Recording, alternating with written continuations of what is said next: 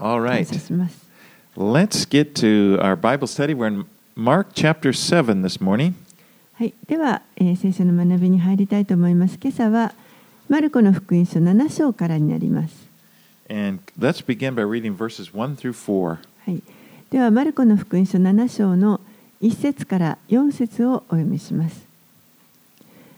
さて、パリサイ人たちとエルサレムから来た何人かの立法学者たちがイエスのもとに集まった。彼らはイエスの弟子のうちのある者たちが汚れた手で、すなわち洗っていない手でパンを食べているのを見た。パリサイ人をはじめ、ユダヤ人は皆、昔の人たちの言い伝えを固く守って、手をよく洗わずに食事をすることはなく、市場から戻った時は、体を清めてからでないと食べることをしなかった。他にも、杯、水差し、銅器や寝台を洗い清めることなど、受け継いで固く守っていることがたくさんあったのである。I have one clear memory uh, of our house when our kids were growing up. あの私の家でですね子供たちがまだ小さかった頃一つはっきりと覚えていることがあります And when, whenever we would return to the house after being out, Mari would always say to the kids, Teo arate ugaishite. 外からどこかに出かけて外から帰ってくると必ずですねマリが子供たちに手を洗ってうがいしてと言いました And now she, the kids are gone, so she says that to me. no. もういや今子供たちがいなくなってしまったので私に言ってます But the scribes and the Pharisees in this story, they were more concerned. They were concerned with people washing their hands. この立法学者とかパリサイ人たちここの話に出てきたあのパリサイ人たちというのは人々がこの手を洗うということに非常にあの関心を持っていまし But た。unlike Madi, they weren't caring about germs. It had nothing to do with germs. This had everything to do with their tradition. でもあのマリと違うところは彼らが気にしていたのはその金を持ってきてしまってそれを洗うということではなくてただ宗教的な儀式を行うということに注目しています。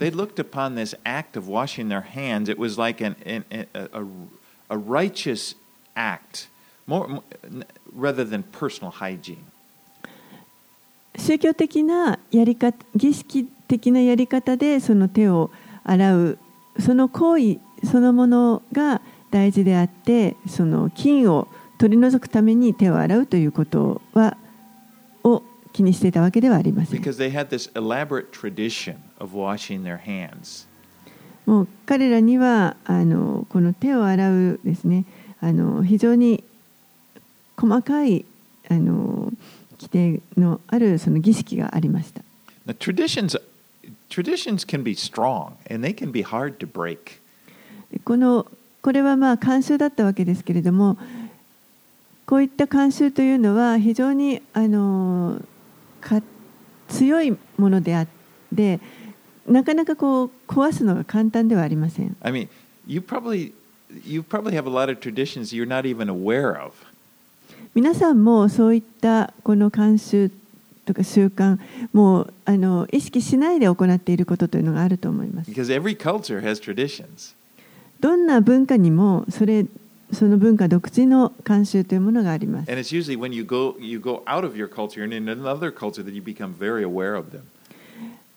その自分の文化以外のところに出て行った時に初めて外の文化に触れた時にあこういうことをやってたんだなということ。気づきます I, I know that here in Japan, I get used to like we all do bowing. You know, you bow a lot here.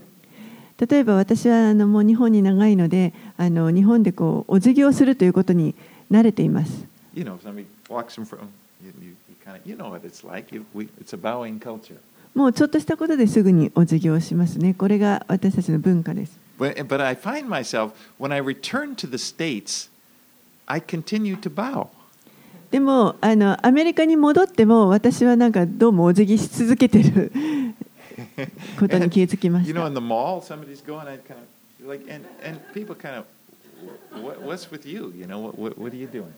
なんかこうモールを歩いててもですね人とぶつかりそうになるちょっとお辞儀をしてしまったりしてみんなからあの変わった目で見られます。これはあの、まあ、慣習ですねそしてそれを私はそれに慣れました。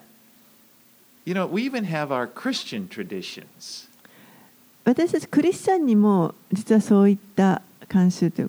かあの習慣があると思います。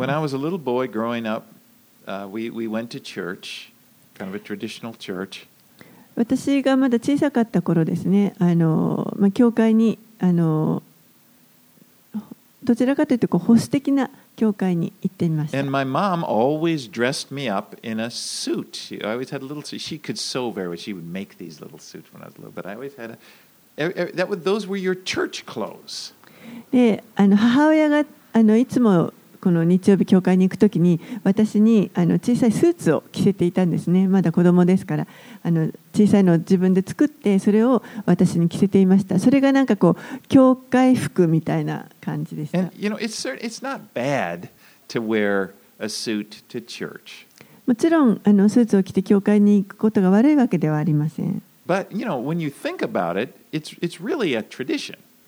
でもよくよく考えるとそれは単なる習慣であることがわかります You know, God never says in the Bible, you don't find that you should, you know, wear, He doesn't indicate that He wants you to wear a suit, and He doesn't indicate He doesn't want you to wear a suit. It's just not there. It's a tradition. 聖書には別に神があのこう日曜日に礼拝に行くときにススーツを着着なさいとかスーツを着なくていいとかそういうことは一切書かれていませんこれは私たちが行っている習慣です。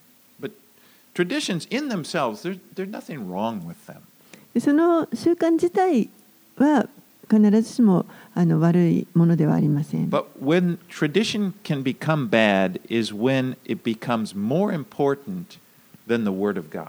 でもそれが実は神の言葉よりもさもっと重要になってしまったときにそれが悪いものになっていきます。As you know, the most important thing in life, John 17:3, is to know God. ヨハネの福音書の17章3節でもあ,のありますけれども私たちにとって一番大切なのは神を知るということです。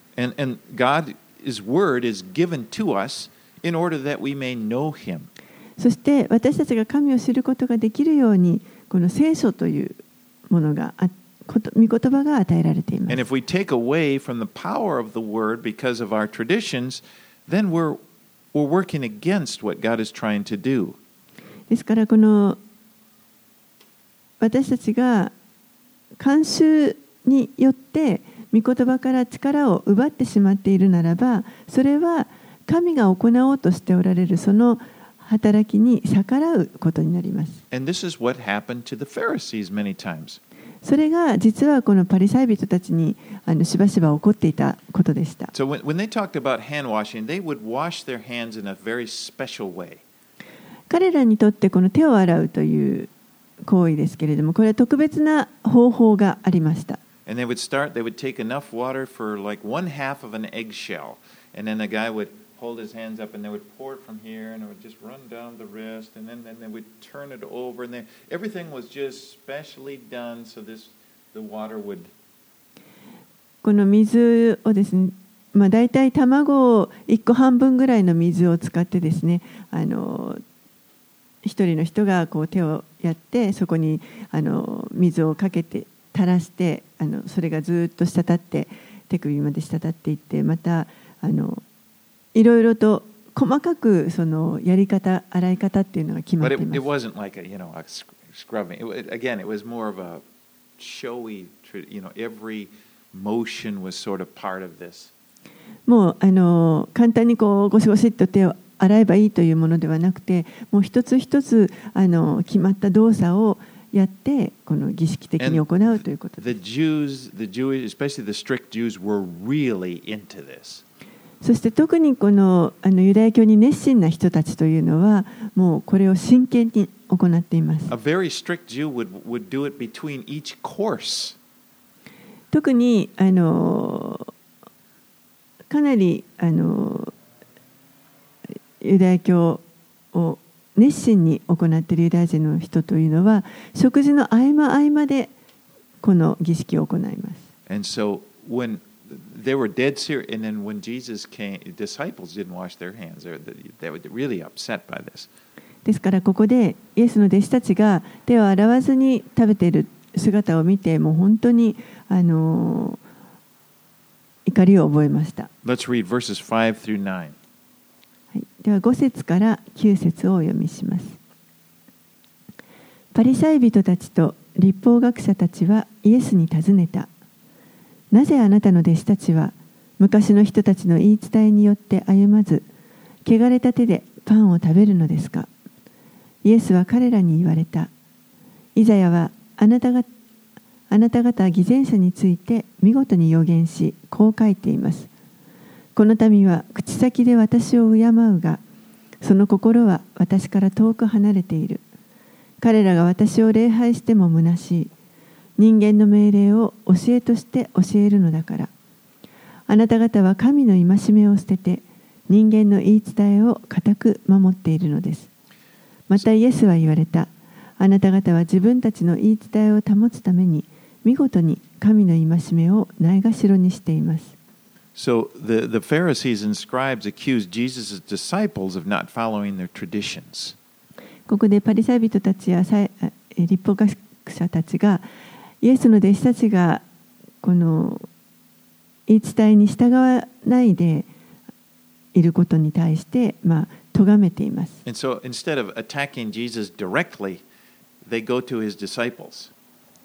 イエスご自身のことを直接的に責めるのではなく、彼の弟子,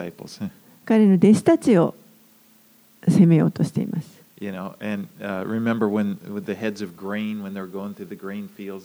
the disciples were doing it. You know, and and, and that's often the way. They, they, it was probably easier than attacking Jesus directly.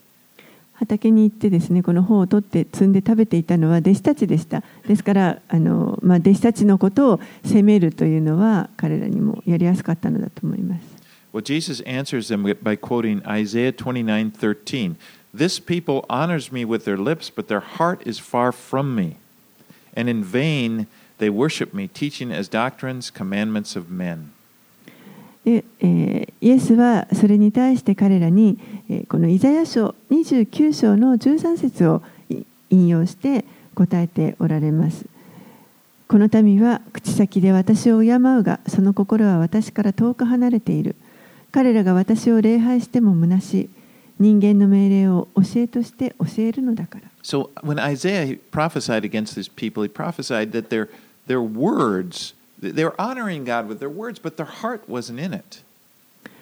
イザヤが予言したのはこういうこの言葉によって神を敬ってはいるけれどもでも実際心では敬っていないそういった人たちのことを予言しています。そして実際このイザヤが言っているのはこの民の心は私から遠く離れている。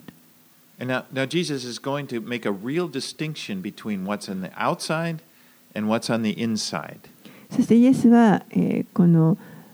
外側のことと外側でで何をするかそして内側のに何があるかということこれをあの非常にはっきりと明確にあの区別されます。And God is most concerned with what is inside of us. そして神が最もあの気にかけておられるのは私たちの内側のものです。Uh, What, what, you know, the, the condition of our hearts. 私たちの心の状態です。So in verse 9, Jesus goes so far as to say they rejected the commandment of God in order to keep their tradition. ですから、えー、9節のところでイエスは、えー彼らはこの自分たちの言い伝えを守るためにそれを保つために神の戒めをないがしろにしていると責められます。I mean, this is bad. They, they would have to admit you re- to reject the commandment of God would be, you know, the worst sin. これはもう本当に悪いことです。神の戒めを拒む、ないがしろにするということは、これはあの大きな罪です。You know, if, if any of my traditions are causing me to reject uh, the Word of God, I, I want to get rid of the traditions. もし私自身が行っている何か習慣がこの神の命令を拒むようなものがあるとしたらもう私はすぐにそれを捨てたいと思います。And then now Jesus is going to give them example and show them how they've been doing this. そしてこれからイエスがあの彼らが何を行ってきたかということ具体的な例を挙げられます。Let's read verses 10 through 13. 10節から13節。モーセはあなたの父と母を敬えまた父や母を罵る者は必ず殺されなければならないと言いました。それなのにあなた方はもし人が父または母に向かって私からあなたに差し上げるはずのものはコルバンすなわち捧げ物ですと言うならと言ってその人が父または母のために何もしないようにさせています。このようにしてあなた方は自分たちに伝えられた言い伝えによって神の言葉を無にしています。そしてこれと同じようなことをたくさん行っているのです。So Jesus points to the fifth commandment of the Ten Commandments found in Exodus 20. イエスはここで、えー出エジプト記20章に書かれているこの10回のうちの5番目の戒めを取り上げてお And られ that ます.それはあなたの父と母を敬えという戒めです Now, in those days, in that culture, they didn't have any social security, they didn't have any pension programs. 当時はあのこの人々は何か年金のようなものとかそういう社会保険のもようなものはありませんでした The, the parents depended on their children to take care of them when they became too old uh, to take care of themselves. ですから親はこの年を取ってもう自分たちが働けなくなると自分の子供たちにまあ頼ることになります And the Pharisees, though, they had this custom, uh, tradition, where they would dedicate their money to God, and, and it would, they would say it's Corban, which the word means dedicated to God. 実はあの彼らには、えー、このお金を神に捧げるというそういったあの習慣がありましたそしてそのことをコルバンと言いますけれどもあのコルバンというのは神に捧げられたものということです。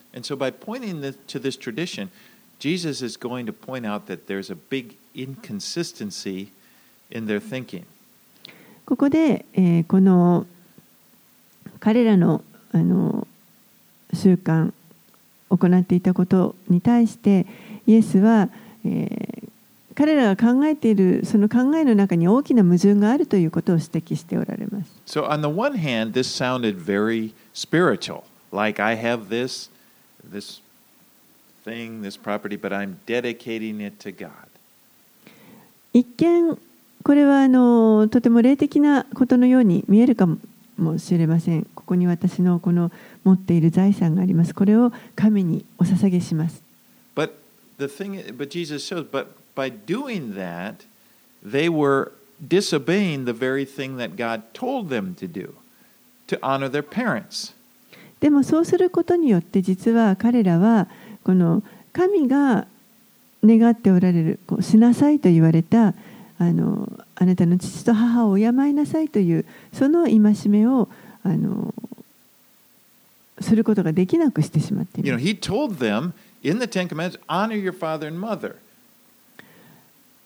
10回の中に神は10回を通して彼らにあなたの父と母を敬いなさいという命令を与えておます。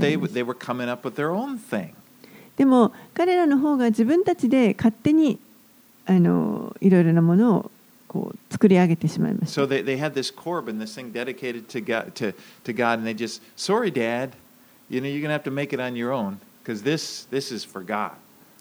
ですから、こういうコルバン、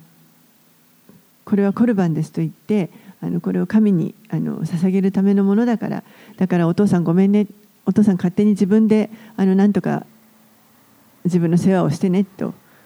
So, and, and Jesus, so that's really inconsistent because if you, if you really want to honor God, do what he says. でここでイエスが言われているのはもしあなた方が本当に神に栄光を表したいのであれば神が言われることやりなさいと言われることを行いなさいということです God. 神を敬いたいと思うのであれば神が私たちに願っておられることを行うということです。そして神に従うことです。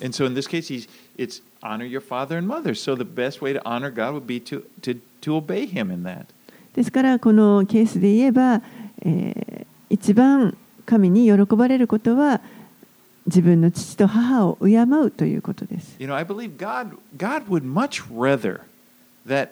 Any of us simply obey Him. Obey what He told us to do, than to come up with our own plans on how we're going to serve Him. 神はですねあの私たちが本当にあの単純に神の言われるこう語られることに単純に従うということをあの喜んでくださると思います。私たちが何とかこう自分たちで計画してこうやって神に仕えようと考えてやるそういうやり方よりも単純に使える方が喜ばれます。Because I can imagine that this, uh, this tradition, this practice of, of dedicating things to God for the Pharisee, it, could, it probably seemed really impressive to other people. この彼らが神にまあこれを取って捧げようとするそういったその彼らの慣習はあのおそらく他の人たちから見た時にあのとてもなんかこう良い印象というかあのあすごく霊的なことをしているという印象づけようとしている Yeah, it そう would いったものだと思います.霊的に見えるようなことをしているという It, it こと would, です。it would probably be much more lofty, you know, mu- much more uh, dramatic. Look at what I'm giving to God than somebody taking care of their parents. もうこの神にこれのこれだけのものを捧げますと言って何かとっても高尚なことをしているような非常に劇的なあの方法を持ってやる.静かに自分の両親をあの世話をしている人よりも本当にそれをあの人々に見せあの見せることのできるようなものだと taking care of their, you know, mother, father as they're forgetting things and they're helping them and they're doing, you know, it, it takes a lot of time and effort, but people don't see that. ある人たちは家でその置いていく両親をですねいろいろもう物忘れもあの増えてきてその世話をするのも実は大変なんだけれどもでも誰も見ていないその中で親を世話しているそういう人たちがいます God sees it. でも神はそれをご覧になっておられます.でそれを神は望んでおられますしまたあの祝福してくださいます you know, this, just as, as an aside, this, this idea that doing things that, for, that supposedly for God that other people see, it's a very strong force. And it's something we have to watch out for. この何かを行って人から見られあの見られたいという人に見てもらうように何かを行うということこれはあの実はとてもあの力があるもので私たちはこの心をよく見張っておく必要があります。I mean, it's just this, uh, this craving that we, we have in most people. We, we have this just look at what I have done for God. It's, it's like a powerful force. 神に私はこれだけのことをしてるんですというのをこう人に知ってもらいたいその思いというのは非常に力があります。And you know that's why Jesus, in the Sermon on the Mount, he sort of he come he he points at key things that are part of us, and one of them is when you're doing a good work. Remember, he said, "Don't let your left hand know what your right hand is doing. Do it in secret." ですからイエスもこの三条の水訓の中であの教えられましたけれども、えー右の手がしていることを左の手に知られないようにしなさいとそういうあの捧げ物をするときには隠れたところでしなさいと言われ Now, ま of す。course, we, you, you, he didn't mean for us to make it into a a law. You know, shh, I can't tell anybody. You know, I'm I'm taking care of my mother. This and no, it's what he he's he's trying to strongly come against this motivation that motivates us to to uh, care more about what people think about us than what God thinks about us. だからといって何もこのそれがあの隠れたところで行いなさいそれをあの立法としてですねもう絶対何かあの家で親をケアしていることを人にも誰にも言ってはいけないとかそういうことではありませんあくまでもその動機を気をつけなさいということです人に見られて人から褒められたいそういった動機でこの神に何かをしようとするそれそそういったそのあの人に褒められたいという思いというのがとても力強いものですからそういったところにあの私たちは気をつける必要があります。Because, you know, we, we can see in, a, in a, an example what's happening with the Pharisees. And, you know, even as Christians, we, we don't want to do that. We don't want to make the Word of God, as he says, of no effect by not obeying it. このパリサイ人たちの良い例がここに書かれてありますけれどもだからこそ私たちは気をつけないといけないこの神のあの教え神の言葉をあの無駄にしてしないようにしないといけないということです。You know, because it's like in, in this case, it would, be, would have been better to obey the Lord's command to love and you know to love and serve than to pride oneself on being like zealous for God, like these, you know, this this hand washing again, getting back to it. ですから、えー、本当に私たちがに必要なのは神の言葉に神の教えにこう素直にあの神が望んでおられることに従うということでこうしてあの 一生懸命なんかもうちょっと高慢になってあのこういった儀式にこだわる。But I think really the bottom line is, you know, we ask ourselves, am I doing what I do out of obedience for God's will? That I believe that this, do I believe this is what God wants me to do? でも基本的にはですね、私たちは何かを行う、神のために行うときに、これは神が私に望んでおられることを私はやっているだろうかと自分に問いかける必要があります。And if, as we ask ourselves this, if we find, well, you know, it, it no, I, it's not that way. We, we could be off on our own religious trip and we need to kind of get back on course. でもしこう見つめ直してみてそれがそうではなきなかったとしたらこう宗教的なものに何かこう道がそれていると思ったらやはり元の道に神の道に戻ってくる悔い改めて戻ってくる必要があります。Let's read verses 14 through 23. 14節から23節イエスは再び群衆を呼び寄せて言われた。皆私の言うことを聞いて悟りなさい。外から入って人を汚すことのできるものは何もありません。人の中から出てくるものが人を汚すのです。イエスが群衆を離れて家に入られると弟子たちはこの例えについて尋ねた。イエスは彼らに言われた。あなた方までそんなにも物分かりが悪いのですか？わからないのですか？外から人に入ってくるどんなものも人を汚すことはできません。それは人の心には入らず腹に入り排泄されます。こうしてイエスはすべての食物を清いとされた。イエスはまた言われた。人から出てくるもの、それが人を汚すのです。内側から、すなわち人の心の中から悪い考えが出てきます。みだらな行い、盗み、殺人、姦淫、貪欲、悪行、欺き、公職、妬み、罵り、傲慢、愚かさで、これらの悪は皆内側から出てきて人を汚すのです。So here Jesus comes to the heart of the matter, which is the heart.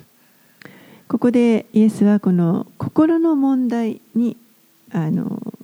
触れています。And purity is a condition of the heart.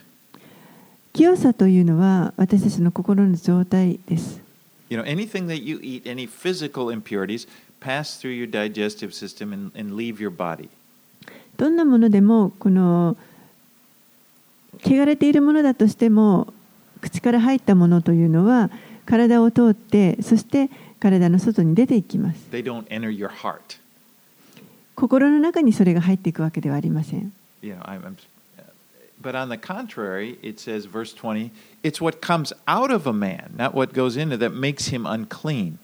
でも反対に、えー、20節にありますように、内側から人の内から出てくるものそれが人を汚します And, and he uses several examples evil thoughts, adulteries, fornications, murders. そしていくつか例を挙げていますけれども悪い考えだとかみだらな行い盗み殺人 So, so the view of the scribes and Pharisees, the religious leaders, seemed to be that, that they were pure. They, they saw themselves as pure, and their goal was to keep themselves pure By protecting them from all of these impurities that were outside of them. ここでこのパリサイ人とか立法学者たちが考えているのは彼らは自分たちが清いと思っていてそして、えー彼らの目標はその清さというものを、えー外側のその清めの儀式を行ってあの汚れたものに触れないように清いあの儀式を行うことによってその清さを守っていくというものでした。You know, how easy it is to think, oh, I'm such a wonderful person. It's just the people, ooh, you know, these people around me. もう簡単にですね、ああ、私はなんと素晴らしい人間なんだろう、もうただ、周りにいる人たちがちょっともう汚れていて問題なんですよ。だ And when I'm exposed to them, then I become a rotten guy. からもうあの、あの人が本当に悪影響を与えるような人なんだ。You know, many many guys would say, "Oh, if it weren't for these women around me, I wouldn't have any problem with lust." あもうもしこういうこういう問題ある女性がいなければ、私は肉肉の欲の問題を持つことはないんです。You know, like the the Islamic people, they always everybody wears burqas, but it doesn't help. でもあのイスラム教徒の女性たちがこう Not every not everybody in Islam but some. あるあの全部ではないですけどね一部のイスラム教徒の人たちがあのこのバルカっていうんですかねこれをあのまとっていますけれどもだからといって問題がなくなるわけではありません You know, even in Christian history, in the history of the church, there have been guys that tried to get rid of lust in their lives, and they would not. They they made it their goal in life never to come in contact with a woman, never to see a woman. Like a, there were monks in history that would Ah. live off by themselves, and they would just they would they wouldn't want to see, and then they thought, if I don't see a woman, I won't have any lust. クリスチャンのあの中にもあのそういった考えを持ってきた人たちも歴史の中にもいましたで例えば修道士なんかもそうですけれどもあの女性を見なければ自分はこの女性に関する問題で何かあのトラブルを持つことはないと目の前から女性を見ないようにする。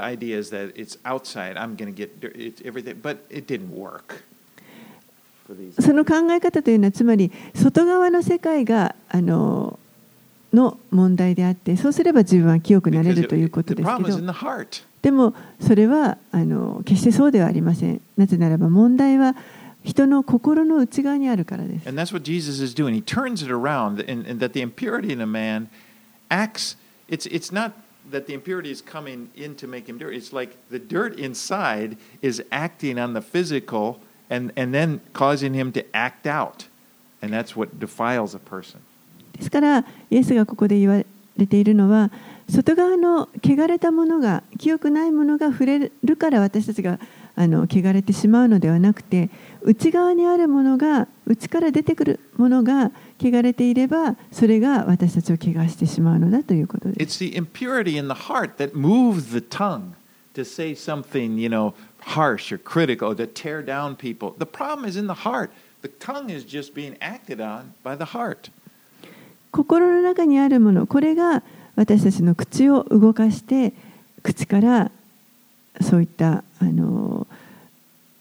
望まないものが出てくることになります心がそれを動かしています The mind is making the body do things that, re- that cause it to defile itself. 思いがこの私たちの肉体を動かしてそしてそういう汚れたことをすることになります So it's not, not the impurity isn't forced on us from the inside. It's like they're a manifestation of what is inside. ですから汚れというのは外から入ってくるものではなくて内側にあるものが外に現れてくるということです So when you listen to Jesus, it's like, wow, well, what hope is there for us? ですからこのイエスの話を聞いているとですね人々はもうじゃあどこに一体希望があるのかと思う.もし問題が内側にあるとしたらもう自分たちは本当に?失失る失われたものになる And that's exactly the point. We are lost. We need heart surgery. で実際あの私たちはみんなそうですあの心に問題を抱えていましたので心のこの手術というものが必要でした We need Jesus to come into our hearts, to give us a new heart. 私たちにはイエスにこのうちに入ってきていただいてそして新しい心をいただく必要があります And we need to, uh, the Holy Spirit, and that's when we can live in purity. そしてこの精霊をいただくことによって私たちは、えーこの汚れたものから清められていきます。The, the answer isn't we don't need more rules. We need more, trad- you know, the Pharisees, they, they come up, okay, well, we'll get a rule for that. We'll just, you know, we'll, we'll, we'll get a system, and we'll, that isn't the answer. ですから私たちにはもうこれ以上のこのルールというものは必要ないということになります。パリサイ人たちは一生懸命これができないならこのルール、このしきしきたりとどんどんどんどんこの決め事を増やしていきました。Well, Jesus' own disciples had a hard time understanding what is he getting at? イエスの弟子たち自身もこのイエスが語っておられることがよく理解できませんでした。And Jesus has to explain it to them. ですからイエスは彼らに説明をしなければいけま Remember, せん his でした。disciples were Jews. They grew up observing kosher traditions. この弟子たちはみんなユダヤ人ですから、えー小さい頃からこの食物規定とかを守って育ってきました。And in verse 19, uh, John or Mark explained Jesus was here declaring all foods to be clean. 19節のところには、えーこの腹に入っ 19? すべての食物を清いとイエスがされました。But it was hard for them. We see that in the life of Peter. This was a, it didn't happen suddenly. It took him a while. でもあのそれがすぐには弟子たちにも受け入れられなかったということが分かります。時間がかかりました。ペテロもそうでした。 You know, in, in Acts 10, remember, we see it, it later, Jesus is ascended into heaven. Peter is out there spreading the gospel. In, in Acts chapter 10, he's resting at the home of Simon the tanner. えー、使徒の働きの10章のところでもっと後の話ですけれども使徒の働きの10章のところでペテロが、えー、ヤッファというところで川なめし職人のシモンという人の家にいた時のことです。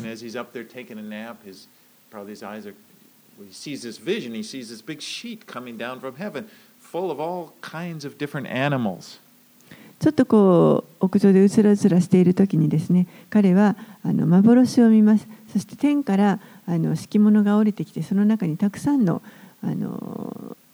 まあ、動物が入っていました And you know, and all of the animals that were in there were animals that that were unkosher, that were s- s- said to be unclean. でその敷物の中にあった動物たちというのはみんなあの食食物規定に反している汚れているとされている動物が入っています。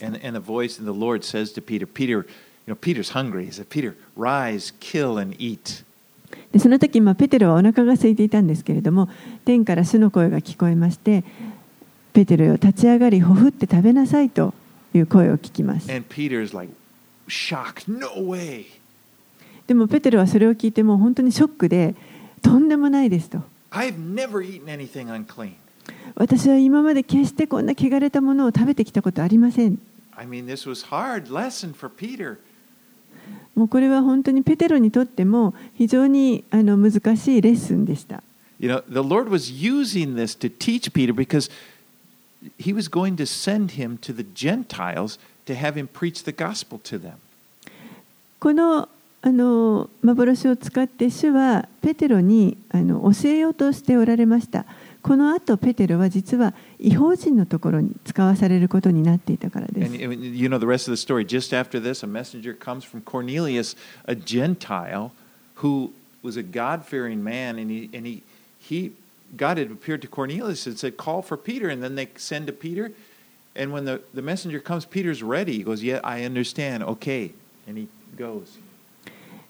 このその後のストーリー皆さんご存知だと思いますけれども、えーコルネリオという人がいましたけれども、えーその人にまたあの主が現れてそして彼らがずっとこう神を恐れてあの祈り求めてきたことをよく神が聞いてくださってそしてこのシモンという人の家にペテロという人がいるから彼を呼びなさいと。そして、えー死者が使わされてペテロのところにコルネリオから、まあ、違法人ですけれどもそこから人が使わされてきた時にペテロはそこで理解しましたそしてあ分かりましたと言ってその違法人のところに行く準備ができていたということです So God is teaching Peter. And it's hard. You know, it's, he, he- he's, he's doing things against what he's always believed were, were, what, what was the thing. He's, his traditions are being challenged.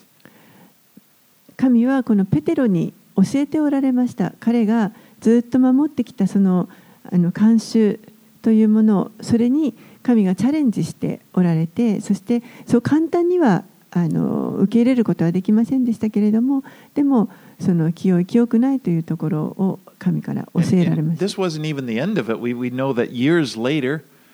after Peter is in Antioch, he's eating with, with Gentile believers. でもそこだけで話は終わらなくてですねその数年後に今度はペテロはアンテオケというところで違法人の人たちと一緒に食事をしていました Probably having pork chops or something, and he's probably in. ポークチョップでも食べてたかもしれません But but some Jewish believers came from the church. They're Jewish Christians, but they came from Jerusalem, where they were all Jews, and they came down, and Peter saw him, and all of a sudden he moves apart from the, and he starts acting differently. でもそこにあのエルサレムからエルサレムの教会からユダヤ人たちが何人かやってきた時に、えーペテロはですね今まで違法人と一緒に食事をしていたのにあのその人たちが来た時にはこう違法人から離れてですね今までとは違う行動を取りました And, and Paul rebuked Peter. でそのことをパウロはまあペテロを責めるわけです said, What are you doing? You know, you, you're acting one. So we see in the life of people, God is dealing patiently. God is patient with Peter. 神は本当に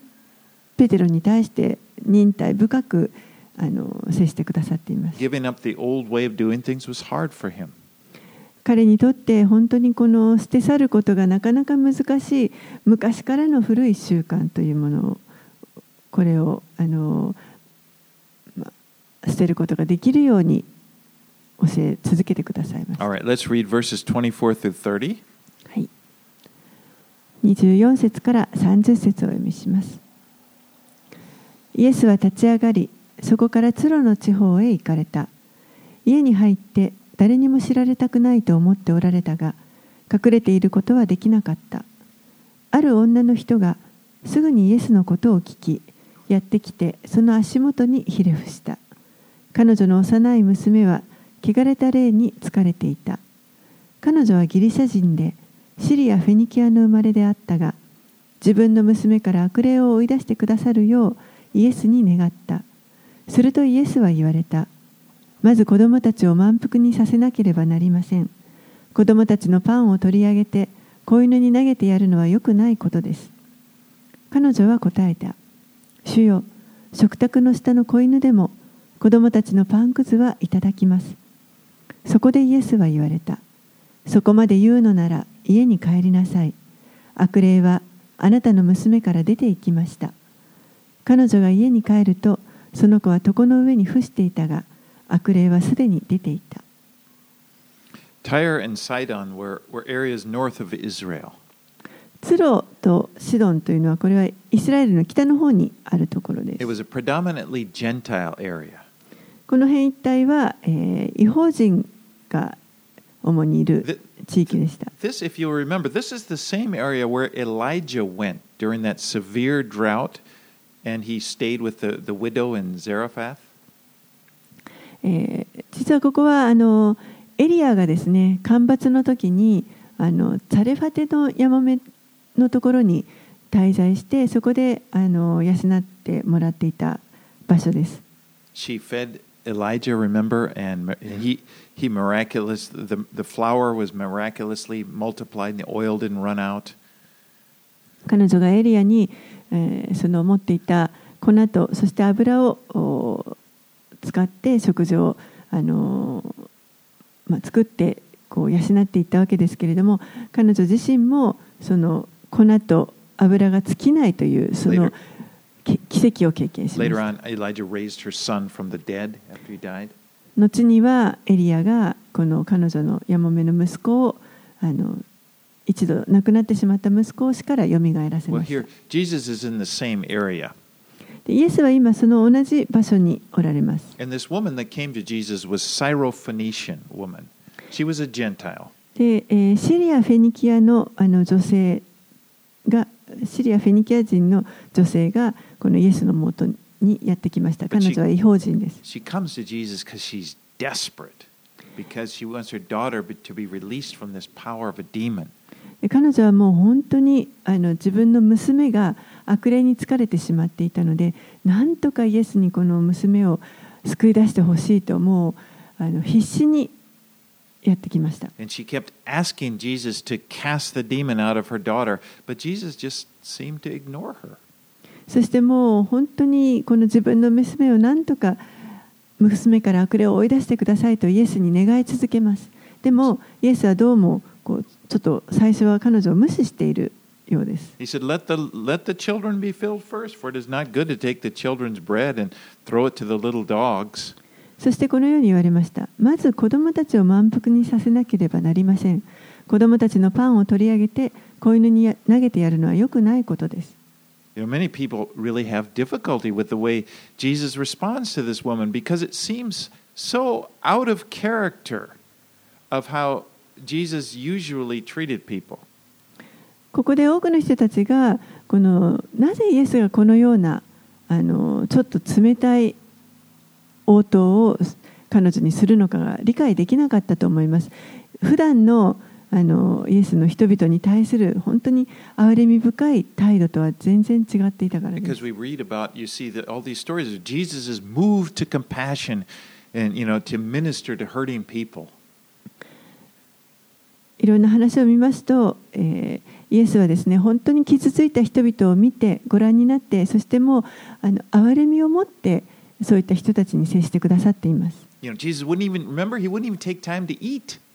もう自分が食事をする時間すら取らずに、そういった人たちにのケアをしています。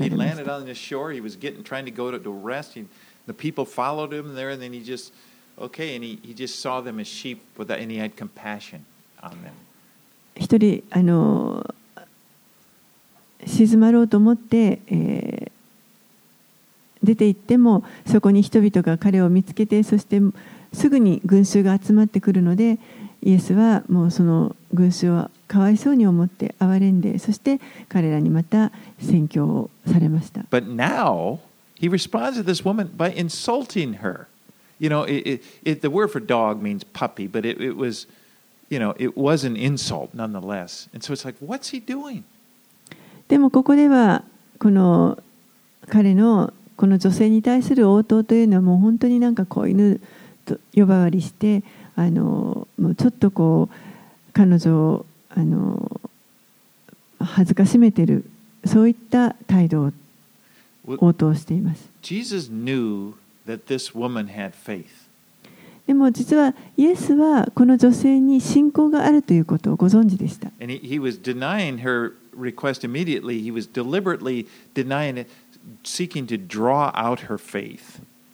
そして、えー、この彼女のその願っていることを彼女が求めていることにすぐに答えないことによって彼女をイエスのもとにさらに引き寄せようとしておられます。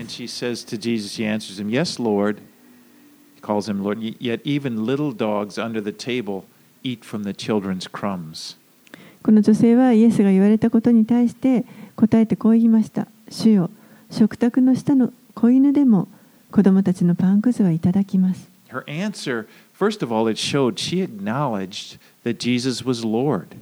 まずこの答えから分かるのは彼女がイエスは主であるということを認めているということが分かります And。she acknowledged she wasn't coming to him because she thought she deserved deliverance for, for her daughter. She was asking for mercy. 彼女は自分の娘を癒していただくそれだけの当然癒していただけるんだと思ってきたわけではありません。むしろこのイエスに何とか憐れみを求める求めてきました。And Jesus was pleased with her answer. そしてイエスはこの彼女の答えにとても喜ばれます。And he said to her, For this saying, go your way, the demon has gone out of your daughter. そしてこう答えられますそこまで言うのなら家に帰りなさい悪霊はあなたの娘から出て行きました Sometimes the Lord doesn't answer our prayers immediately because he wants to draw us into a closer relationship with him. 時に主は私たちの願いにすぐに応えてくださらないことがありますけれどもそれは私たちとも私たちをもっと主のもとに引き寄せて近い関係を持たせようとしてくださるからです。You know, it's not a bad thing to be humbled. 減り下るということは決して悪いことではありません。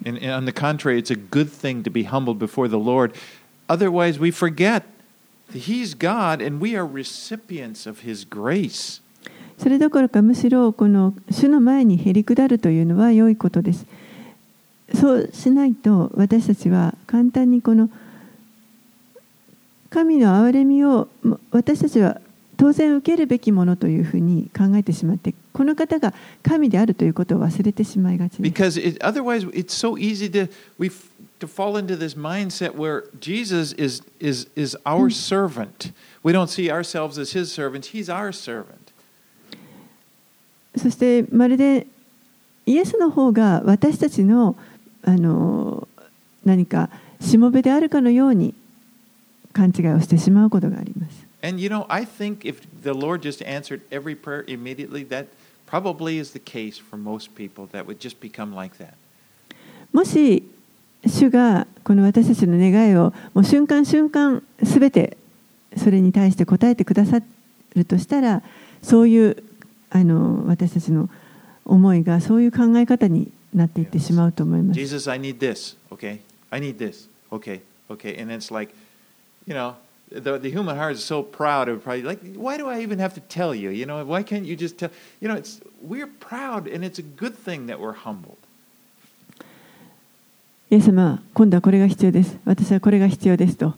どんどんどんどんこうあの私たちの心というのは高慢になっていきますからもうあのそのうちあの言わなくても分かってるでしょ私が必要なもの分かってるでしょと本当にあの高慢になっていってしまいますので主の前にへりくだるということは本当に大切です。1 Peter 5 6 says, Humble yourselves, therefore, under God's mighty hand, that he may lift you up in due time. 第一ペテロの5章の6節にはこうあります。ですからあなた方は神の力強い御手の下にへり下りなさい。神はちょうど良い時にあなた方を高く上げてくださいます。All right, let's finish up. Let's read 31 through 37. 最後31節から37節をお読みします。イエスは再びツロの地方を出てシドンを通りデカポリス地方を通り抜けてガリラヤ湖に来られた。人々は耳が聞こえず口の聞けない人を連れてきて彼の上に手を置いてくださいと懇願した。そこでイエスはその人だけを群衆の中から連れ出しご自分の指を彼の両耳に入れそれから唾をつけてその下に触られた。そして天を見上げ深く息をしてその人にエパタすなわち開けと言われた。するとすぐに彼の耳が開き下のもつれが解けはっきりと話せるようになった。イエスはこのことを誰にも言ってはならないと人々に命じられた。しかし彼らは口止めされればされるほどかえってますます言い広めた。人々は非常に驚いていった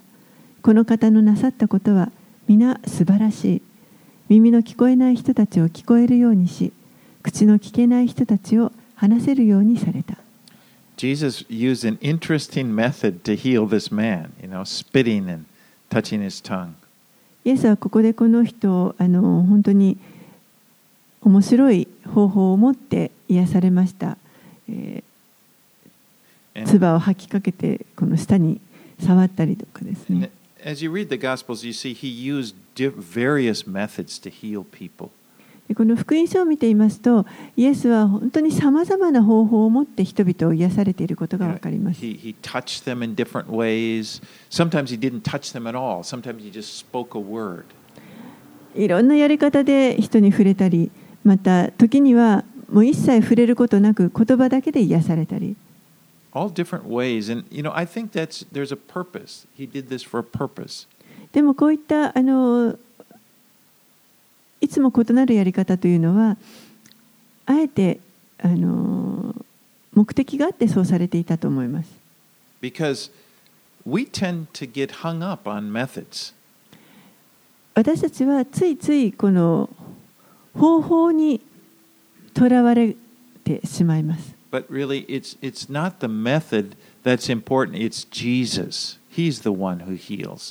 でも方法が大事なのではなくて、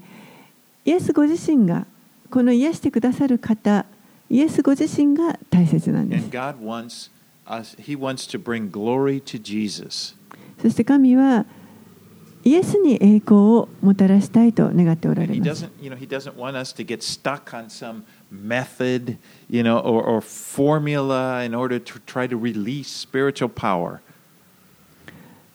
神は私たちが何かこう方法論だとかもしくは例えば霊の力をこう解放するためのこういった方程式をあの発掘するとかそういったことをあの願っておられるわけではありませ。イエスは方程式ではありません。この方は人です。皆さんの人生の中で最も重要な人です。